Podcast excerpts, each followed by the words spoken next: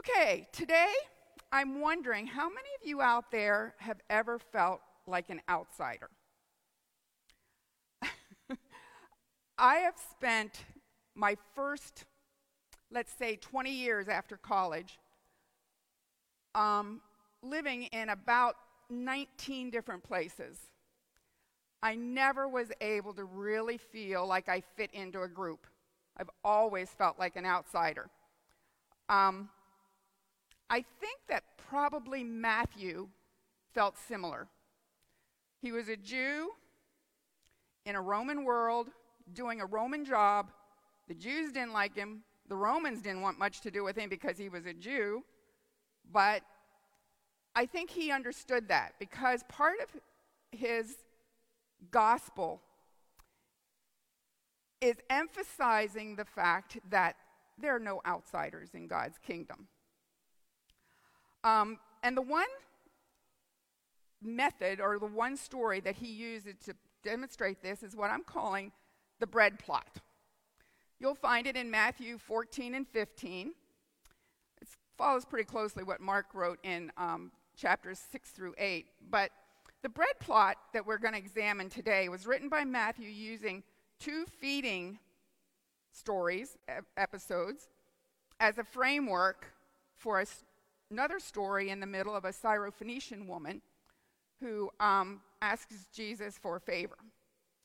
That's at the center of the frame. These three episodes all work together as a enacted parables, real life parable, which parables are usually used to teach us something. So let's open our discussion in looking into Matthew 14 I'm going to pick up the story around verse um, 13.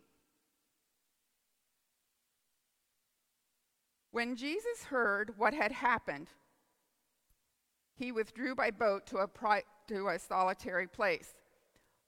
Now, just to refresh your memory, the first few verses of um, Matthew 14 are talking about what happened to John the Baptist and how he lost his life and apparently, this probably affected Jesus to some point a bit.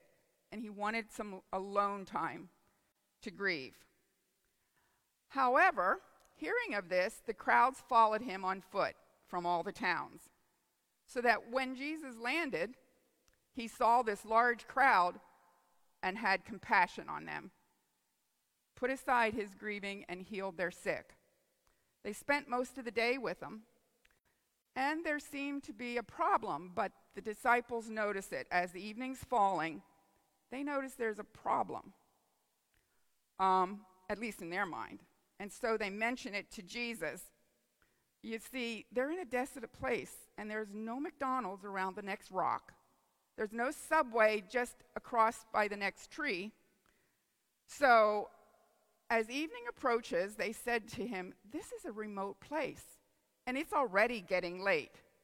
Send the crowds away so they can go home and buy, or at least go home and get their food or go to the villages and buy themselves something. Their solution to the problem send the crowds away.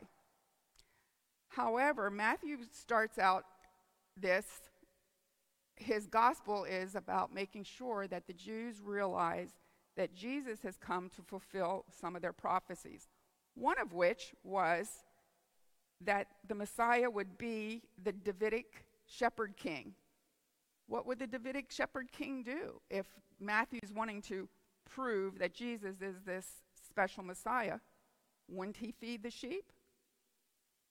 Another big theme that we see in Matthew is that Jesus is going to be that greater prophet that was talked about um, in Deuteronomy, greater prophet than Moses. Moses fed all those people in the wilderness. So, if Moses did that, should not this new Messiah be able to do that? After all, they're in a remote place just like Moses was. But the disciples don't think that's possible. Not in today's world. That was something that happened in the olden days. Can't happen now. First lesson I'm getting from this is God's the same today, as he was yesterday. If he can feed the whole nation in that wilderness, he could feed a few in this wilderness. So, Jesus replies, They don't need to go away. You give them something to eat. Ha. He's throwing it back on the onus on the disciples. Here's where I pick up my second lesson. God never gives a command that he does not enable you to complete. Disciples are a little skeptical. We have only five loaves of bread and two fish, they answered, obviously thinking, that's not going to go very far. What does Jesus say? Bring them to me, he said, and directed that everybody should sit down on the grass. Here's where I found my third lesson. Whatever you have, give it to Jesus. He goes on, he takes the five loaves and the two fish, he blessed them, he broke the loaves, then he gave the, loaves to the disciples, and they, the disciples, gave the loaves to the people. Now there was four verbs in this these couple of verses that I want to point out. Make sure you notice them because we're going to encounter them as we go through the rest of our study today. First of all, Jesus takes the loaves, he blesses the loaves, he breaks the loaves, and he gives the loaves. Then the disciples give the loaves to the people. What happened when Jesus' solution was followed? All the people ate and were satisfied. And the disciples picked up 12 basketfuls of broken pieces that were left over. The number of the men who ate was about 5,000. Did you ever wonder why it was important to Matthew to use these numbers? Why does he make sure that he points out there were 5,000 and there were five loaves? You see, the setting for this narrative is speaking to us in socio political and, and religious terms which are mainly found in the numbers and the words. These numbers are representative of the Jewish culture. The number five being that there are five books in the Torah, and the number 12, there were 12 tribes. So each word is referring back to the Jewish culture in this setting. Wait, even the word that they use for baskets that were left over is the Jewish, is usually one that's referred to as a Jewish basket. Um, you can say that word. Kophanos, or maybe kophanoi, is the, the plural. Anyway, all of these words are pointing to what appears to be associated with the Jews. And did you notice that when God provided, there was enough and even leftovers. Now, I want to ask you have you ever wondered if there would be enough for you? I read a story not long ago of a little girl. I'm guessing she was probably about six, seven years old her father was an administrator of the church and lived in South America, I believe it was. So there were a lot of remote areas that he was responsible for, and a couple of times a year he had to travel around to go to these different churches and um, collect their offerings, minister to them, whatever. On this particular day, he decided that he would take his little girl with him. And the first place that they stopped was um, a lady who owned a hotel. She took him into a room, and there was this huge table. At least it was huge to a six year old. And when the lady came back, she put in a huge pile of money right in the middle of the table. The little girl's eyes were wide. But the lady started counting them out. This pile, that's for church for the tithe. This pile is for evangelism. This pile is for church budget. This pile is for other ministries in the church. And the little girl's watching this, and she's realizing that the money's dwindling. And they haven't given anything for her yet. And it's getting way past time for her to make sure that they know this. So when the lady had finished and there was nothing left, she blurted out, And for my bicycle? Well, of course, that became the um, proverbial statement from then on in the family whenever somebody was a little bit selfish and wanted extra food or extra money or even extra attention, the whole family would blurt out, And for my bicycle? But there are times when I've wondered if there would be enough. And in the time of Jesus, I'm sure there were many people who wondered the same thing, especially those who lived on the other side of the lake. Now, again, this is a loaded phrase which to the Jewish people that would be reading this would have spoken to them of the outsiders or the Gentiles. See, after Jesus fed the 5,000 and everybody was satisfied with the provision he had made, he sent his disciples to the other side of the lake. A storm deterred them, and they ended up back in Jewish territory. Maybe this storm was a reminder of what was going on in their hearts because if you remember the story, they had wanted to make Jesus king. I mean, after all, he just fed all these people with nothing. But Jesus sent them away because it wasn't time yet. So we have this detour in our story, and they're back in Jewish territory. The Pharisees end up with a discussion with Jesus as to the proper way of washing hands and, and what you should do about before you eat bread and um, some of those other things like that, and what's clean, what's unclean, what's really defiling a person. There's this discussion. But after that, we come to the story that is the filling of our sandwich or the center of our picture of the, in the feedings of the thousand. Jesus crosses over into unclean territory. He enters the area of Tyre and Sidon. Now, this is really a pagan part of the country. This is really not good. After all, do you remember that's where Jezebel came from? How much more pagan could you get? However, we're going to pick up our story in Matthew 15, uh, about verse 22. We're talk- going to talk about an uncomfortable situation for the disciples again. We've got a Canaanite woman coming there, and she has the audacity to ask for mercy. You see, she wants something for her bicycle, too. A Gentile woman who lived in the area came to him, pleading, Have mercy on me, O Lord, son of David. She recognizes who Jesus is. For my daughter is possessed by a demon that torments her severely.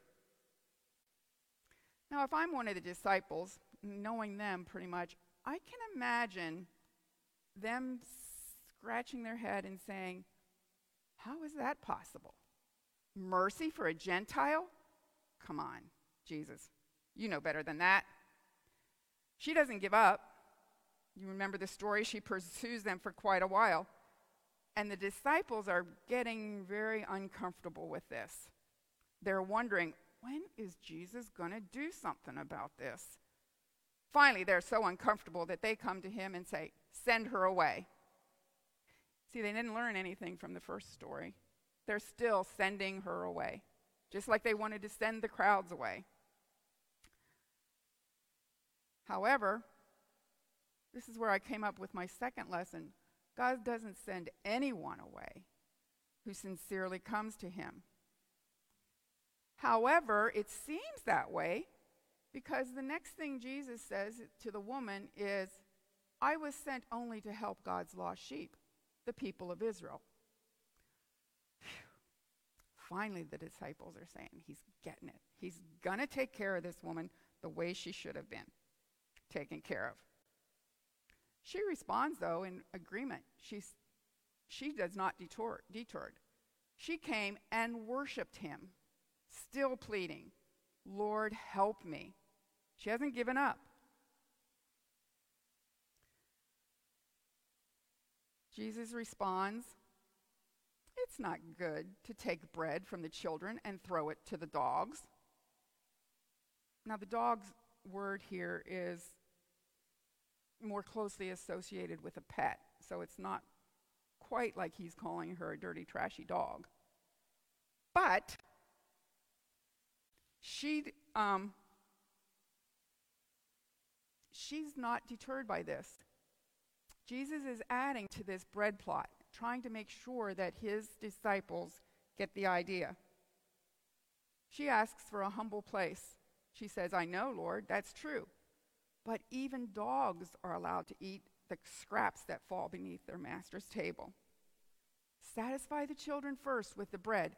Just give me some of the scraps, she said. All right, Jesus is convinced. He understands and is hoping the disciples do. Dear woman, Jesus said, Your faith is great.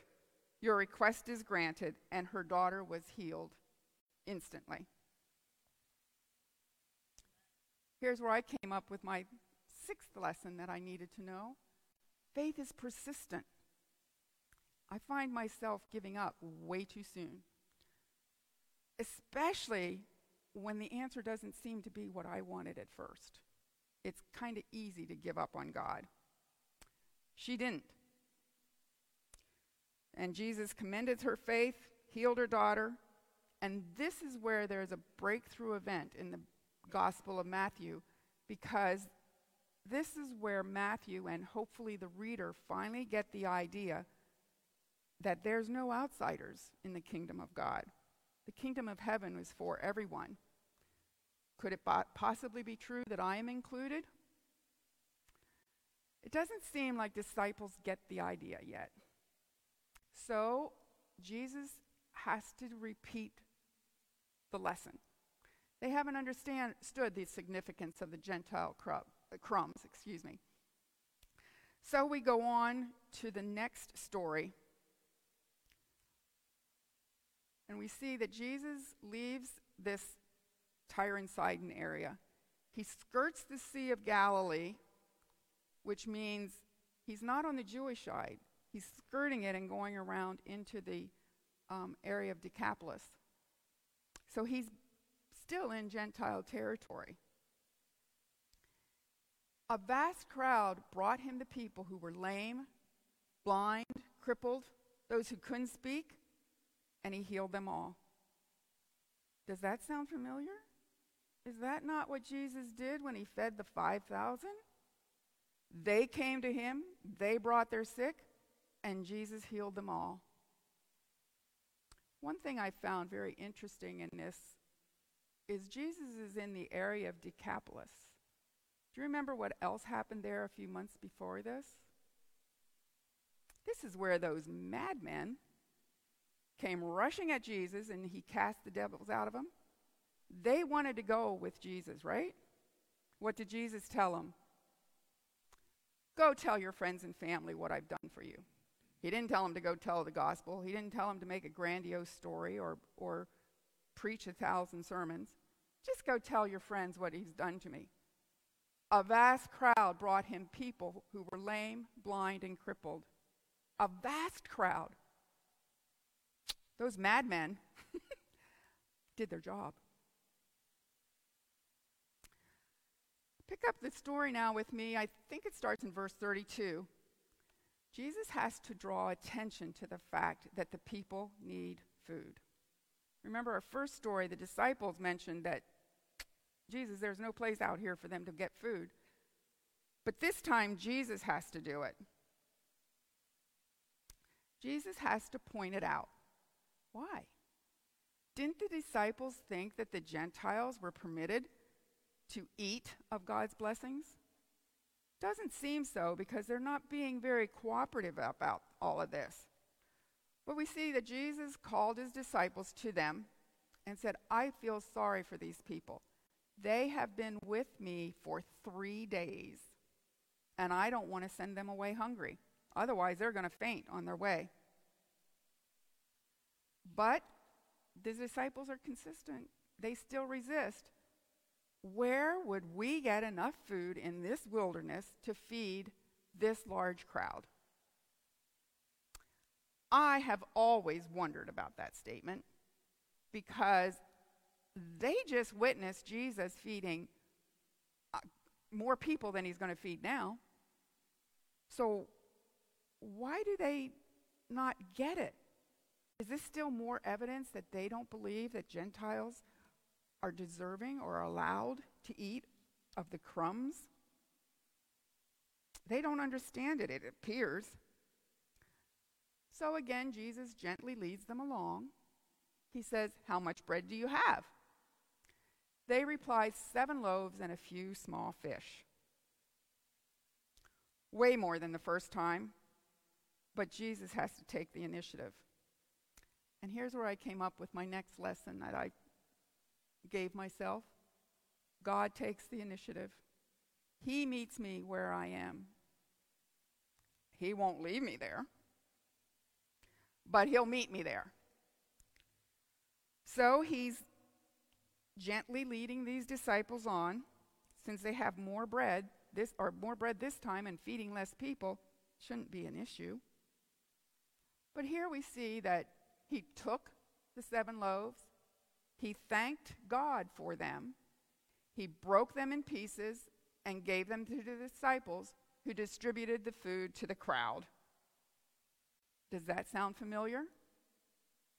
He took the loaves, he gives thanks for the loaves, same as blessing. He breaks the loaves, he gives the loaves, and the disciples give the loaves to the people, to the crowd. And once again, we have a familiar statement. They all ate as much as they wanted, and afterwards, the disciples picked up seven large baskets of leftover food. You see, this story is so similar to the first one in our frame. It's just the numbers changed in this story. You notice that we are not talking about 5 and 12, we're talking about 4 and 7. And those numbers represent the people who lived on the other side of the lake. The number 4 describes people who come from all the corners of the earth north, east, south, west. And did you know that 7 is the number of baskets collected and represents one for each of the nations displaced by Israel when they moved into Canaan? I was a little surprised at that. Didn't realize it, but when you look in Deuteronomy 7, verse 1, those seven nations, here we go Hittites, Girgashites, Amorites, Canaanites, Perizzites, Hivites, and Jebusites. Those were the nations that had been displaced when Israel came in and moved. It was also interesting to me to note that when Jesus, after Jesus left and the disciples were establishing the church, they had a few little problems and we had deacons appointed. Did you know there were seven? Each one of them had a Jewish name Stephen, a man full of faith in the Holy Spirit, Philip, Prochorus, Nicanor, Timon, Parmenas, and Nicholas. You get the idea. Seven is a representative of the people that are Gentiles. It's also interesting to note that the word used for baskets are the large baskets that are more representative of a Greek basket. It's spiris, or spirides, I think is the um, plural form. But Jesus fed them all, they were all satisfied, and there was plenty in those larger baskets that were collected for the Gentile nations. Jews, non Jews have all been provided for. The same Jesus fed them.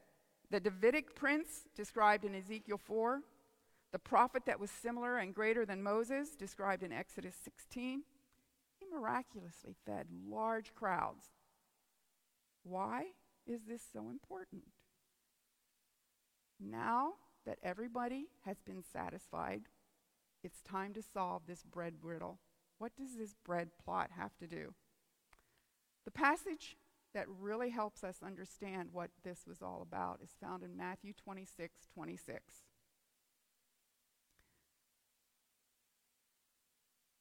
As they were eating, Jesus took some bread and blessed it.